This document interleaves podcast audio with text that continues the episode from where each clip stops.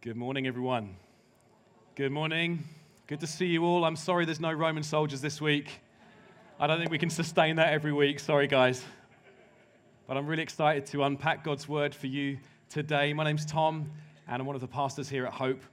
Now, I don't know if you know this, but in almost every single state in America, there is a law called concealed carry where you are permitted to carry a deadly weapon on you at all times as long as it's hidden away. And uh, for us in the UK, that might seem completely ridiculous. We might think, how on earth can they do that? Uh, many of us have never even seen a gun, let alone held one or fired one. And uh, it seems so alien to us. And we think, at any point, you could be amongst a bunch of people who've got deadly weapons on them.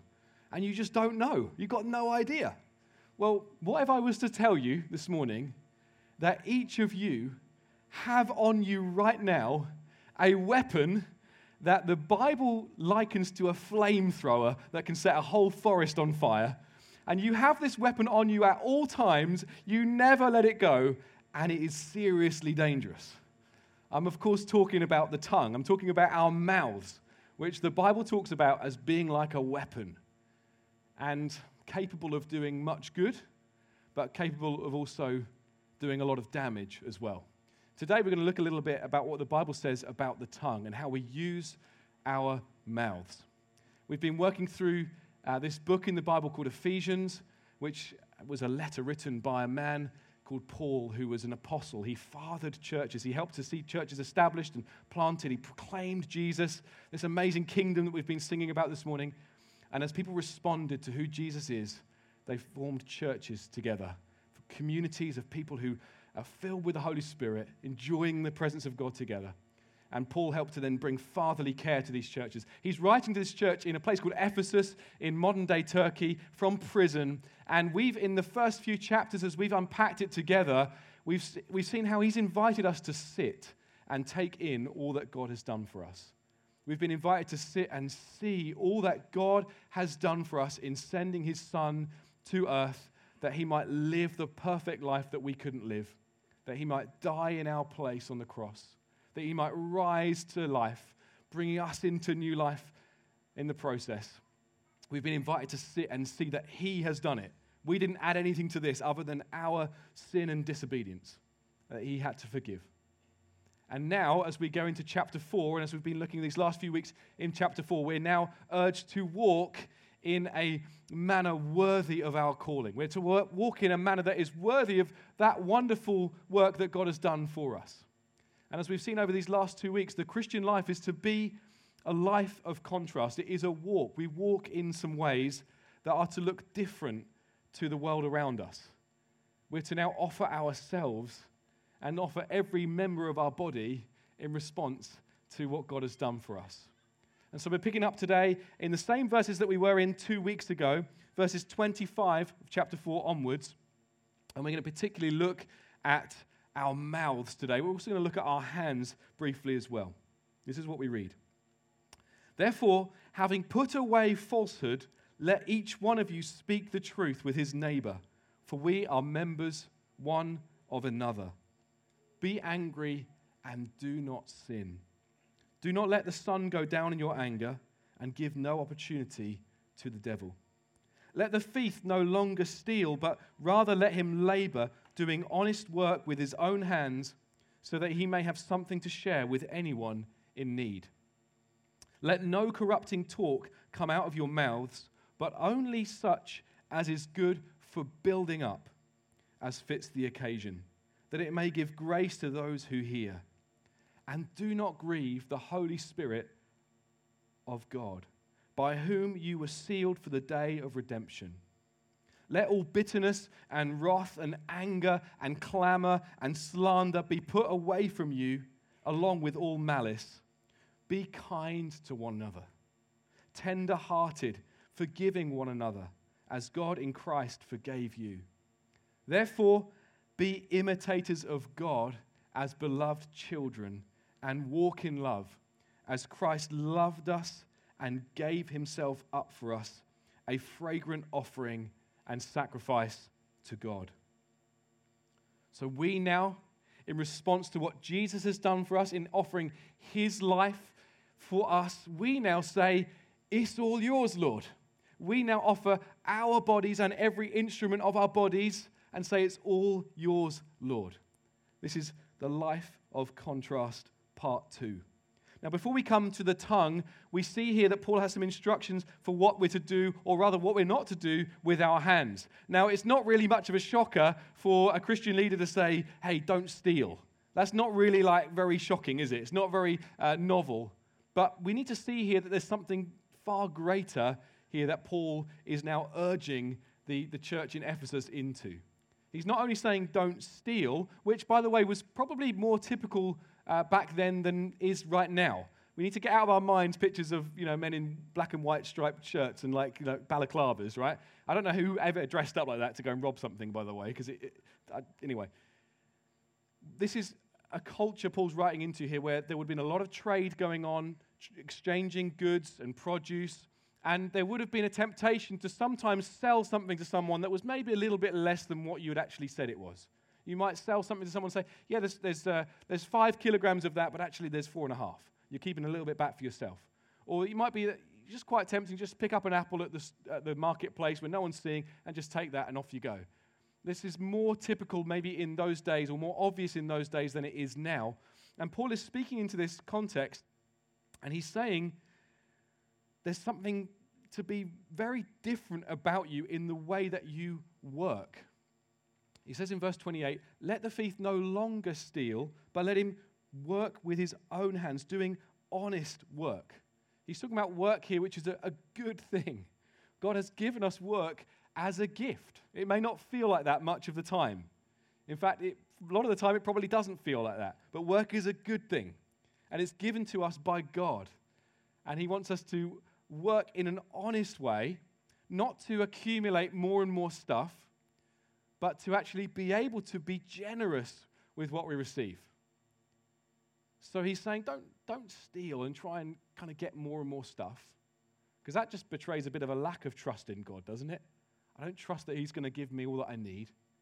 He's saying, instead, work with your hands, and actually, you can get to the place where you can be generous with what you have. If you work hard in an honest way, you can actually get to the point where you can give away that which you earn. Now, I want that for us as a church, that we see that there are kind of three different things going on here. You can either steal to get, you can either work to get, or you can work in order to give. You can actually see it in a very, very different light. John Wesley, the uh, great preacher from a couple of hundred years ago, Methodist preacher, he said, You can, he said, he, he said, work as hard as you can to earn as much as you can that you might give away as much as you can. I think that's a completely different way of looking at things, isn't it? There's a whole new motivation at play here. It's not just about don't steal, that's wrong. No, no, you can actually work hard in honest work, which God has given you as a gift, in order that you can be really, really generous. And I, I wonder if there might even be some that God is stirring up within this church that just have the ability to make money. Maybe you're entrepreneurial, maybe you're uh, you know, great at business, and God is giving you that ability in order that you can be really generous with what you have, in order that you can pour out into the lives of others.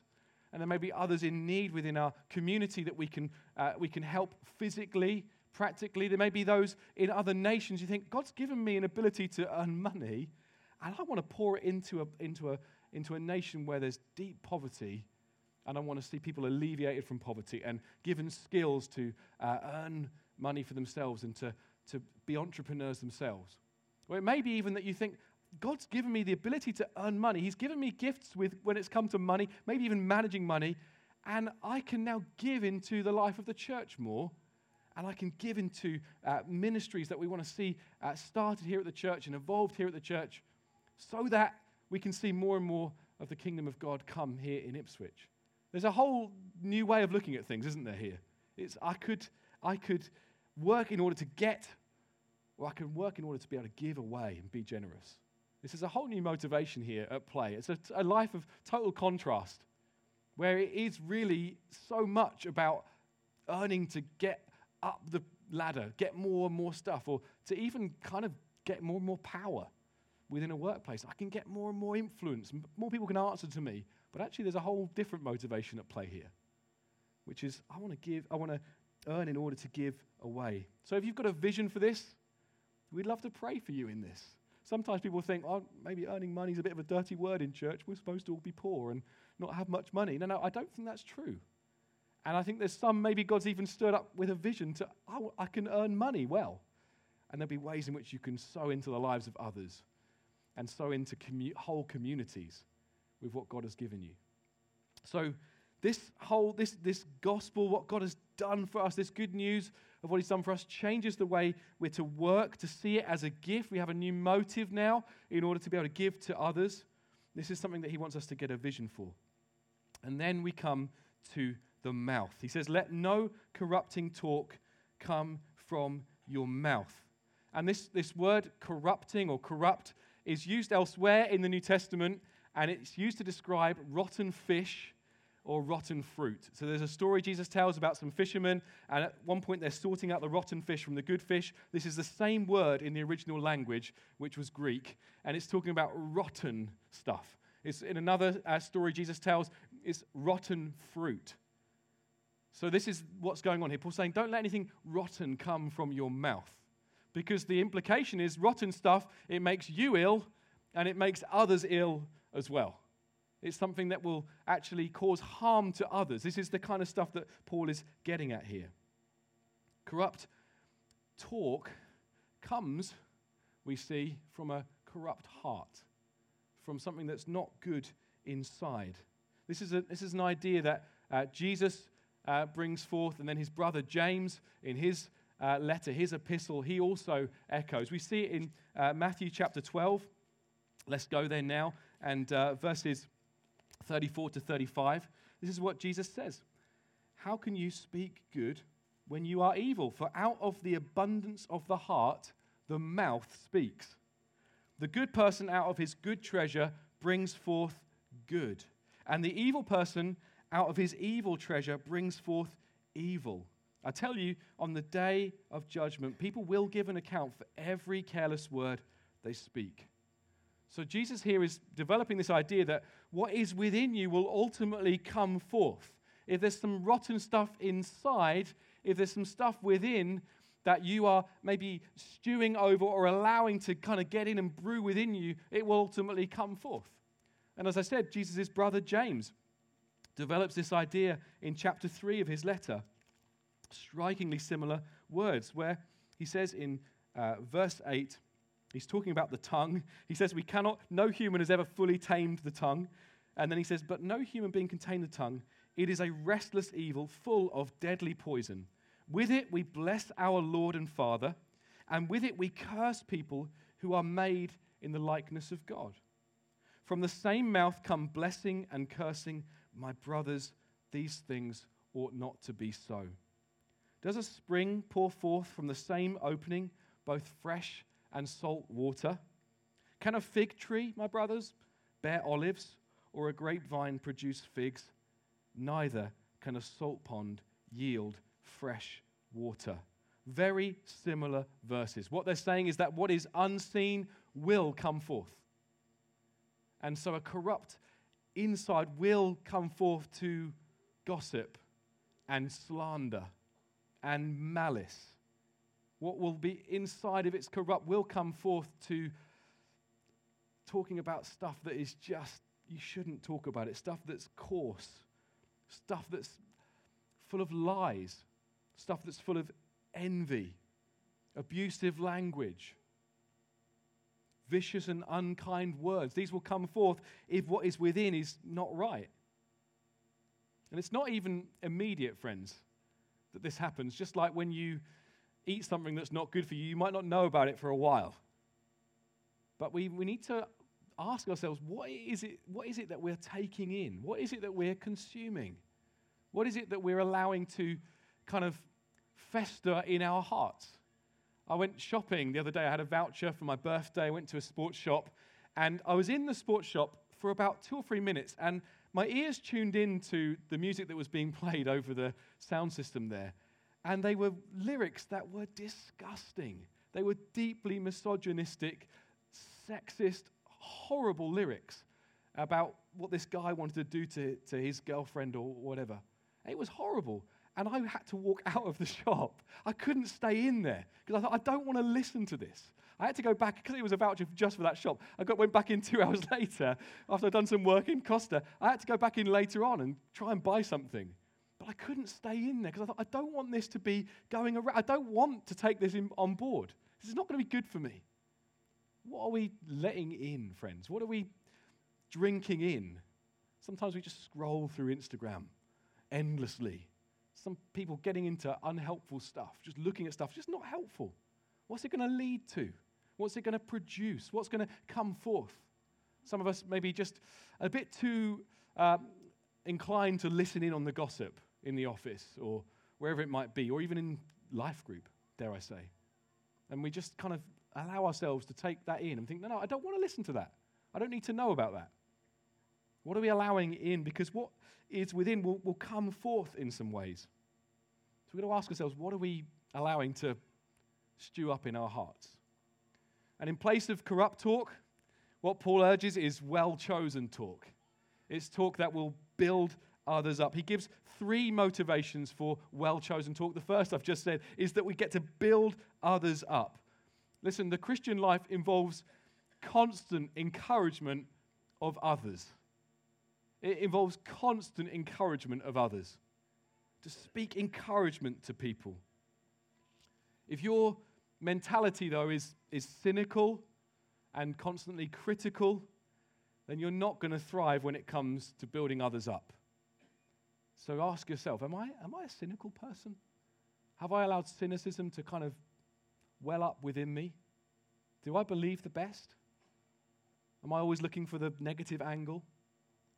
Am I always critical? If, you, if you're a cynical person, if you're a critical person, you will not be a good leader in your family. You won't be a good leader in your job. You won't be a good leader in the church. We need to be those that are looking to build others up and encourage. If, you, if there's no warmth or encouragement in you, people will see that. And they might not even be able to put their finger on it, but there's an atmosphere around you if you're a cynical or critical person. And people know it. They know it without even being able to say that's going on. They know it. But if you're full of, I want to build others up and encourage people, people are going to want to be around you. People are going to want to spend time with you. Because what you, what you exude is, is warmth and encouragement. I want to speak good things into people. Let us be known as encouragers. Let us be, let us be those who are known as encouragers, friends. How does, this, how does this kind of tie up with a couple of weeks ago when we were looking at speaking the truth in love, sometimes needing to bring challenge, sometimes needing to bring direct challenge to things, where we see people walking in, uh, in sin and error. Well, there's a, a, a pastor called Mark Dever in the States. He said this There is a time to scold, but 80 to 90% of what you hope to correct can be accomplished through encouragement. I, I think that's really wise. There is a time when we need to, we need to come against some things and, and bring clear challenge. But 80, 80 to 90% of the time, it can be achieved through encouragement. You can bring encouragement.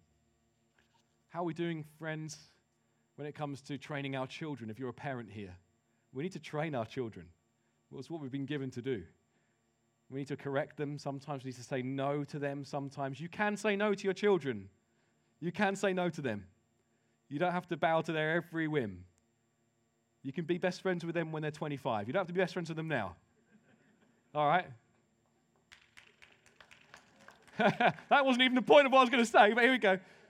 But you can say no to them. But listen, if we're always kind of scolding and never encouraging, we're in danger.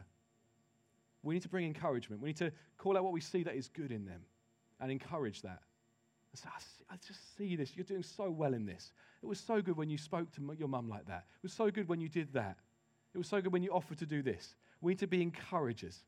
There is a time to say no, but we need to be those that encourage as well. Because what adrenaline is to the body, encouragement is to the soul. I'm not, a, I'm not a medically trained person, but I know that adrenaline is a really powerful thing. Adrenaline is incredible. It causes you to do extraordinary things because most of the time we don't even use uh, even half of our, our, our, potential energy. I'm looking at some sports scientists here. We don't even use like h- half of what we're, we're capable of, of using. And yet, when, we when we know danger or threat in some way, adrenaline kicks in and enables us to access strength that we didn't even know that we had. I've, I've shared this story before, but a few years ago, we, it felt like a long time, but only for a few minutes, we lost our daughter in a big museum uh, in London, and I turned into the Hulk. I did. For a few minutes, I, the adrenaline kicked in, and I was pushing people out of the way. I didn't care. People were just flying all over the place. I didn't care. I needed to find my daughter. Adrenaline kicked in, and it caused me to do extraordinary things. I had to find her. And you kind of feel afterwards, whoa, what happened to me? Well, adrenaline came in and, and took over. Listen, encouragement is so necessary because we are using probably only a, a small percentage of the potential that is in this room. Just look around you for a moment. Just take a moment. Just look around you. Don't look too long. You might look a bit weird if you just stare at someone. There is incredible potential in this room. There's incredible potential in this room to reach this town, to reach this region, to reach the nations. There is incredible potential in this room. There are people here who are weary and who need encouragement. There are people here who think, I think God spoke to me about something years ago, but I've put it on the shelf because I just, some things happen and I don't think I'm going to do that now because I'm just exhausted. If you want to know who needs encouragement, here's a tip for you it's someone who's breathing. You, you need encouragement. We need encouragement. There's people in the room here who need encouragement because they're weary and who need that shot of adrenaline, as it were, to get back on track to what God has for them to do in this life. There is so much potential here. And we're seeing some wonderful things happening in this church. We really are. I don't want to come across like nothing's. Ha- I mean, there's amazing things happening, and I get the privilege of hearing a load more stuff than maybe you do. But Friends, we've got so much more ahead of us. And encouragement to build others up is so important.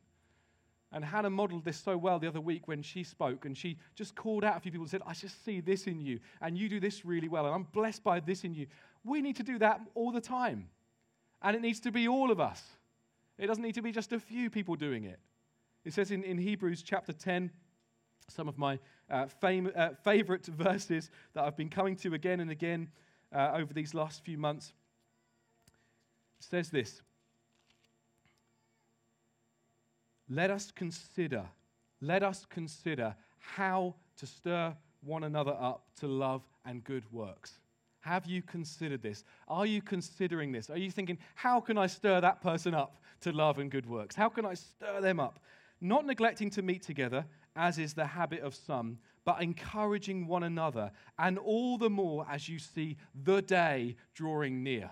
We're going to come to that day in just a moment. We're going to talk a little bit more about that. But this is for all of us, friends, how we can stir one another up. How can we encourage? To really be thoughtful about this as well, thinking, how can I really encourage that person?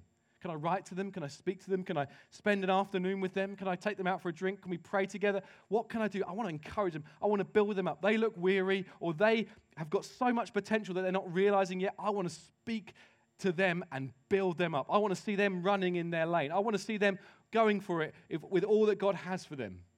How are, we, how are we doing this, friends? Are we, are we stirring each other up? Are we looking to do this? Encourage literally means uh, to, to come alongside of and call out. That's in the original Greek, it's, it's para, which means come alongside of, and kaleo, which is to call out. So it's like a leader going to his troops, coming alongside them before they go into battle and saying, Come on, we can do this. It's like William Wallace on his horse, you know, trotting along. I'm not going to do the impression, but you can get the picture. This is, this is what it's about. It's to call people forth and say, You can do this. God is with you. He's got things for you to do. This is what encouragement is. We've got a lot of potential here in this room. We will look so different, friends, if we're known as a people of encouragement, because in the world, as it were, it is like civil war at times. Our own, our own leaders in this country are just at each other's throats. I know they've got to debate things, but some of it is it's just vile. Twitter. I mean, if you ever think about getting a Twitter account, don't bother. It's horrible. There's some horrible things on there. People just at war with each other all the time.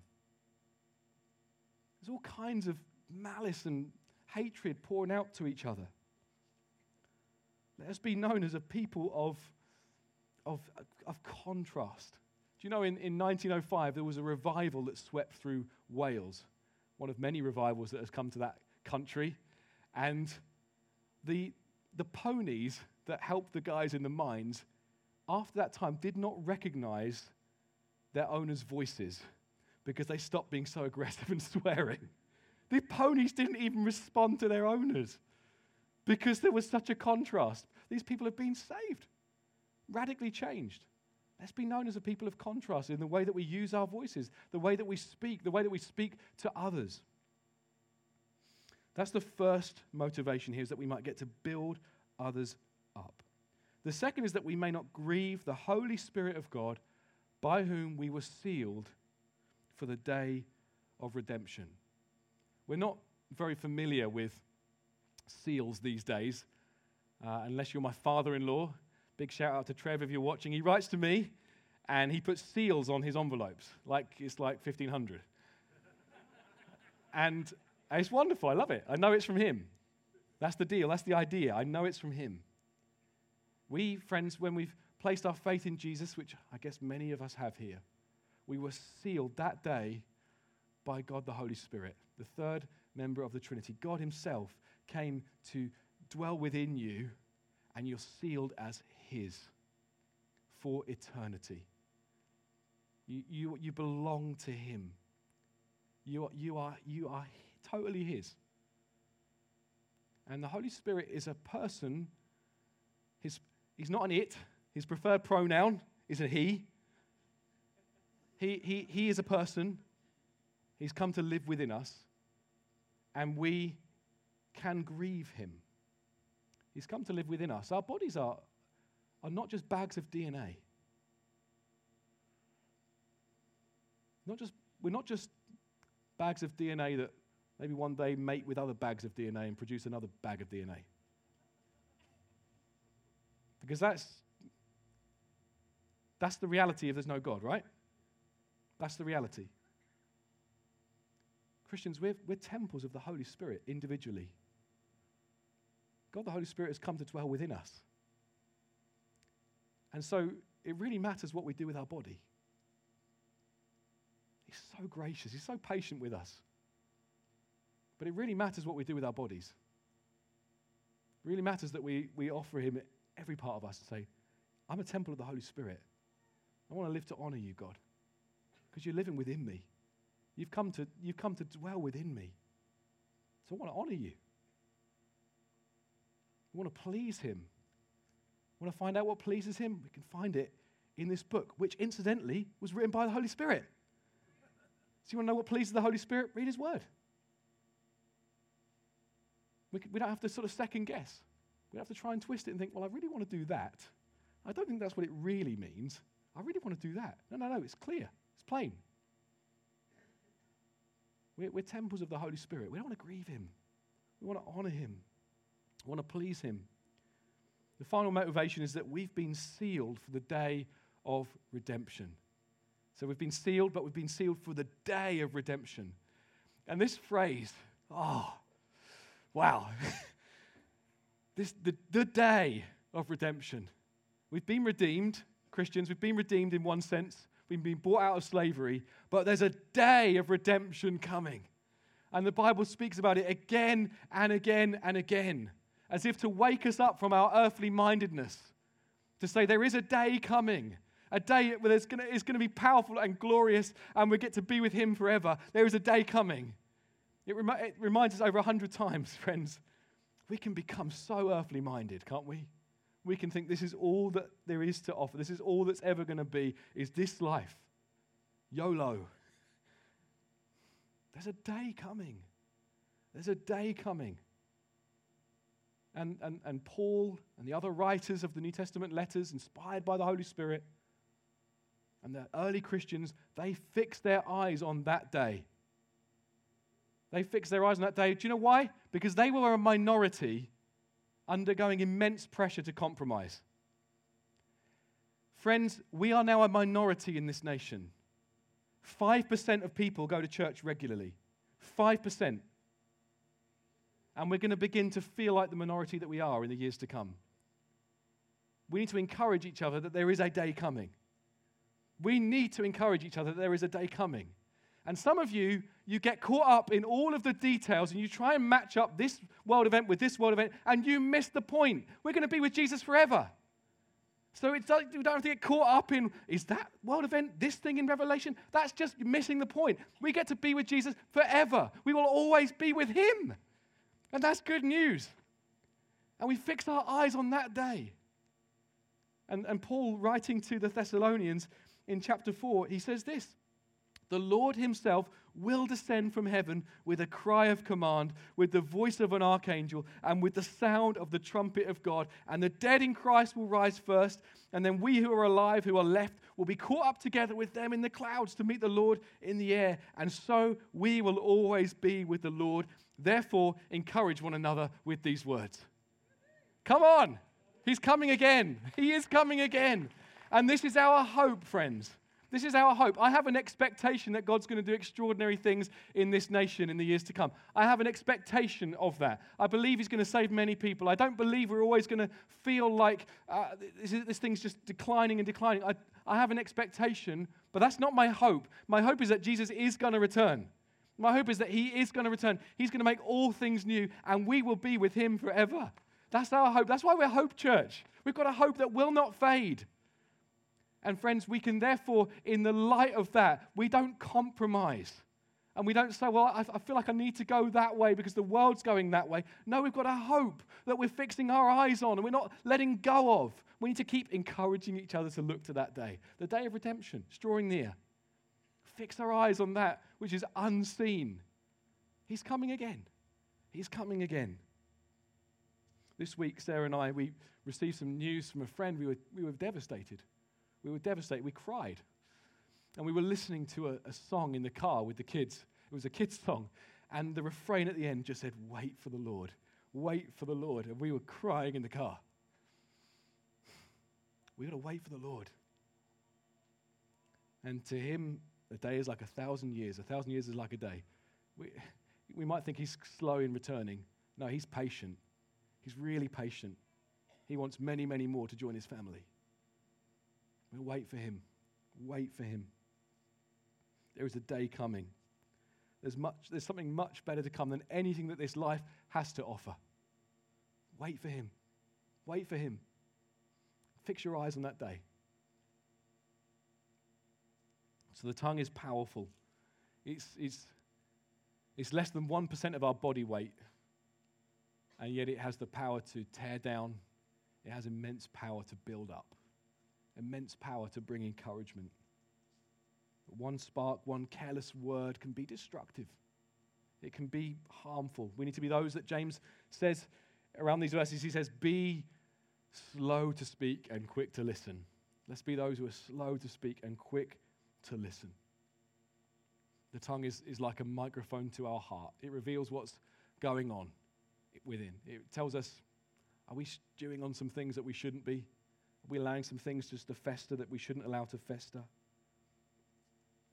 If we're not right with God, we're not walking consistently with God, we're not going to consistently produce the good words that He wants us to produce. We're going to bring forth stuff that's rotten. So let's be those that are walking with Him daily. Let's be those that are drinking in good things. Paul says, doesn't he, in Philippians? Whatever is good, whatever is pure, whatever is holy, think about such things. Be mindful of what it is that you are letting in. Be mindful of those things. It's okay to turn things off. It's okay to walk out of a shop when you feel like that's not, not going to be helpful for me. For some, they could probably listen to it and it, they'd be okay. But for me, I'm, it's not helpful. Sometimes Sarah and I watch films that have got like battle scenes in. I like a good historical drama and Sarah will hide under the blanket for long periods sometimes and say, Is it over yet? But this is good and right. She's actually got a better stomach than me for real blood. I fainted when uh, Sarah was in labor with our twins, Uh, that's a story for another day. but blood on the screen I can deal with. But she doesn't want this to go around in her mind as she goes to bed. So she hides behind the blanket. That's okay. That's good. Take yourself out of situations. I'm not going to allow that. I'm not going to allow that in. I don't want that to fester within. I want to walk away. The grace of God has appeared to us, teaches us to say no to some things. I don't, I don't want that. It's not helpful. I'm not going to go there. So, what are we allowing in? Let's be walking in the truth. And, friends, the bad news is that we will all fail at this to a degree. James says no one's ever really fully tamed the tongue. We will all mess up in this area from time to time. You, might have, you probably have even failed today, probably on the way to church. Had an argument about something. Why were you late? Well, it was, it was because of you. No, it was because of you. You didn't help enough. You probably had already had some unhelpful discussions. You will fail at this from time to time, friends. The good news is we, we throw ourselves on the mercy of, of the one with whom there was no deceit found in his mouth. When he was beaten up, he didn't respond with anger and malice. This is what Peter says in his glorious letter. In 1 Peter chapter 2, if I can quickly get there now. He committed no sin. This is Peter. Got, he got a first hand view of Jesus' life for years. You think that if Jesus had sinned, Peter would have known. You think if Jesus had slipped up just once with his mouth, Peter would have known. He committed no sin, neither was deceit found in his mouth. When he was reviled, he did not revile in return. When he suffered, he did not threaten, but he continued entrusting himself to him who judges justly. He himself bore our sins in his body on the tree, that we might die to sin and live to righteousness. This is the life that we're now in, friends. We get to die to sin. So I'm, dead to that. I'm, it's no longer who I am. You're no longer stuck in your sin. You might feel like it, but you're not. Christian, you're not stuck. You've been freed. You're dead to sin now. You get to live for righteousness. By his wounds you have been healed. For you were straying like sheep, but have now returned to the shepherd and overseer of your souls. Wow. Shepherd and overseer of your soul. We all need a shepherd and overseer of our soul. And you, if you don't know him, you can return to him today. Because the Bible makes it clear that you've strayed. You've strayed away from that which you were made for. You were made to know him. You were made to walk with him. You were made for relationship with him. You were made to know the shepherd. And you can return to him today by faith. You can, you can turn around. You can repent. That means to turn around, to do a 180. You're walking in one direction, I'm now going to stop pursuing what I was pursuing and I'm going to turn and go a whole other direction. I'm going to walk to Jesus. You can return to the shepherd and overseer of your soul today. You can. You can know him. And even as we sing in just a moment, you can make that step today, as Sue so helpfully shared earlier. Best decision she ever made. It'd be the best decision you ever made. Get to walk with the shepherd and overseer of your soul. You need him. And you'll feel lost without him. You'll feel disorientated without him. You'll feel like a sheep without a shepherd. You will. You can turn to him today. But, friends, we, we need God's help when it comes to walking in his ways, speaking not with corrupt talk, but with holy, good talk that will build others up. We need his help. I want to pray for us in this. And we're going to pray together as well. Should we stand?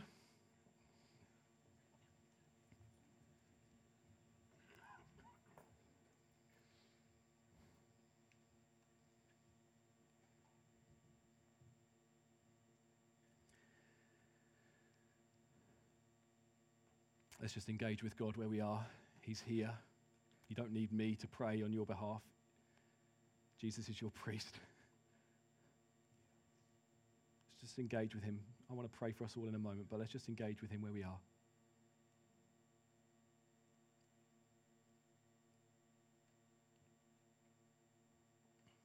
Lord, we're sorry for the times where we have allowed corrupt, rotten things to come from our mouths. We are sorry, Lord.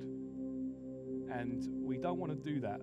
We want to, we want to walk in your ways. Want to, walk in a manner worthy of this great calling. We want that which comes from our mouths to be that which builds up. We want that which comes from our mouths to be that which strengthens others. That really starts the, the sounds the starting gun for others. That we want, we, want to, we want to see others running with everything they have for you. And we want to be those that bring encouragement, timely encouragement. Lord, would you help us today? Would you help us this week? and in the weeks to come. Help us to know with the Holy Spirit living within us, He lives within us, God Himself. We can bring forth good fruit because of that. We can bring forth good words because of that. Want to see many built up. Lord, as we go into life groups in a few weeks' time, we want this to be a season of extraordinary building up Lord, we want it to be a season where every week it's like, I don't want to miss this because I come away so encouraged. I come away so built up. Lord, we want to be those that point each other to that day. Lord, may we be those that point each other to the day of redemption, the great day, Lord. That is our hope. We want to be those that fix our eyes on eternity. Would you help us, Lord? May we at Hope be known. May your, your body of believers right across this town, in every church that loves your name, Lord, let it be that we are a people of contrast in the way that we speak, in the way that we work, Lord, in the way we use our hands. We want to be a people of contrast. Lord, we want to stand out, Lord. We want people to look on astounded like those ponies did. Lord, we want to be those that astound the world because you are, you are living and active in us. Lord, would you lead us on in this, we pray. Help us to dwell on good things. Help us to dwell on things that are good and right and pure. That we may bring forth that which is good and right and pure from our mouths. Lord, we know that we will stumble. We throw ourselves on your mercy, Lord Jesus you who no deceit was found in your mouth, Lord Jesus. We worship you, the perfect King of Kings, the one who never reviled those who were reviling you. Lord Jesus, never did you slip up. Never did you say, I wish I hadn't said that. You, Lord Jesus, you lived the perfect life for us. Lord, you went to the cross for us. You died in our place, Lord Jesus. And we celebrate you. We worship you. Lord Jesus, and you rose again, and you're coming again, and we worship you. We celebrate you, Lord Jesus. And we give ourselves afresh to you. We get back up on the altar and we say, We want to be living sacrifices for you, holy and pleasing. Lord, in every way, let us bless you, King Jesus. Amen. Amen. Thank you, Lord. We're going to just say some words from a psalm together, and then these guys are going to lead us in a song. So we can have Psalm 19. Let's, let's, let's say this together, shall we? Let the words of my mouth and the meditation of my heart be acceptable in your sight, O Lord, my rock and my redeemer.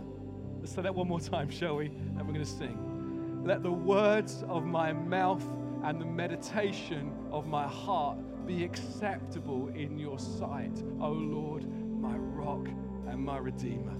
Let's sing to him.